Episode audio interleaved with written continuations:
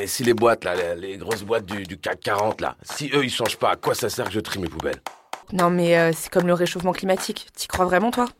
De toute façon, c'est entre les mains des politiques. hein. Ah non, mais moi, la viande, j'ai arrêté d'en manger, j'avais 12 ans. Tu pars en vacances à Bali? Non mais t'es ouf. Ok, on va faire le tri là-dedans. Bienvenue dans Keep It Simple, le petit podcast des grands changements. Une série de podcasts produite par My Little Paris avec la complicité de Pocket. Épisode 1, la théorie du bol d'eau, inspiré par le livre de Satish Kumar pour une écologie spirituelle.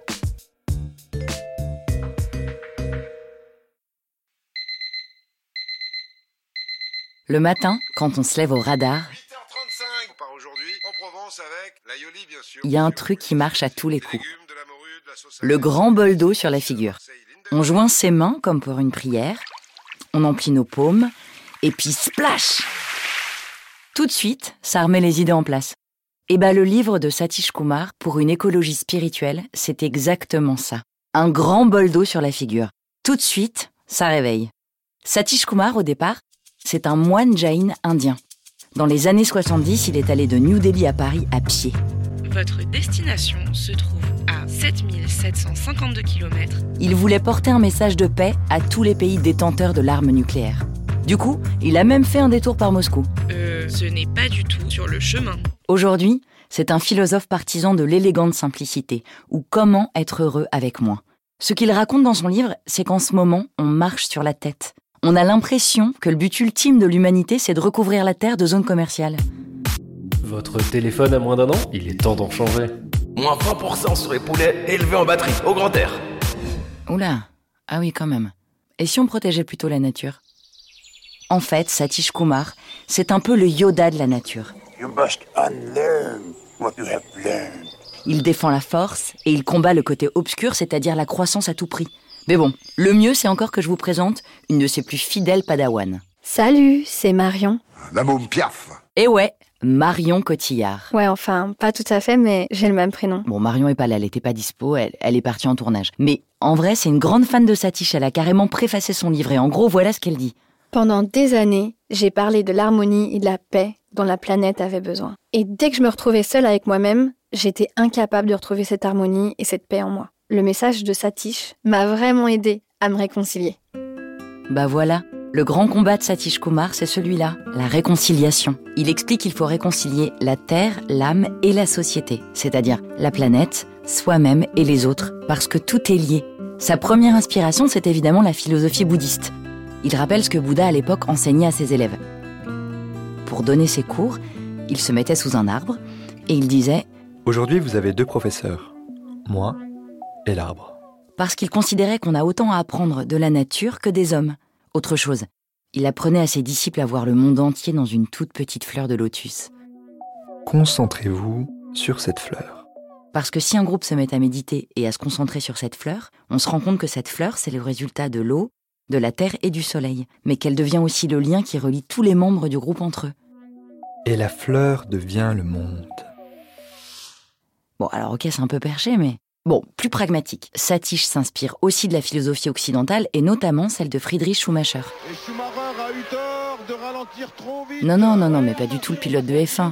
Lui, il était philosophe. C'est l'auteur de Small is Beautiful. Et en fait, il avait quand même une sacrée avance sur tout le monde, ce type-là. En 73, alors que tout le monde faisait l'apologie de la croissance, de l'industrialisation, il s'est mis à défendre un retour à une économie locale, écologique, avec toujours le même argument, il faut sortir de l'ego pour aller vers l'éco. C'est-à-dire sortir de l'individu pour penser au monde dans sa globalité.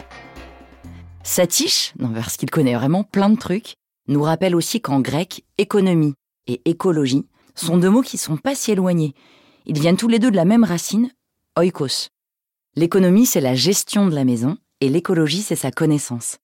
Et quand on s'arrête là-dessus, on réalise qu'en ce moment, notre maison, on s'en occupe vraiment pas très bien. Alors qu'en fait, il serait peut-être temps de se mettre à la ranger, non?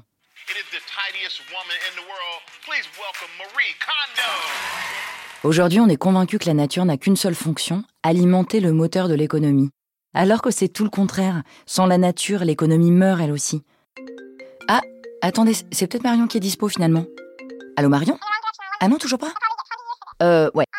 Bon, En tout cas, je suis sûre qu'elle aurait dit un truc hyper fort du genre J'ai toujours pensé que le monde était à l'image de ce qu'on porte à l'intérieur de soi. Du coup, le meilleur projet sur lequel on puisse travailler, c'est nous-mêmes en fait. T'as complètement raison, Marion.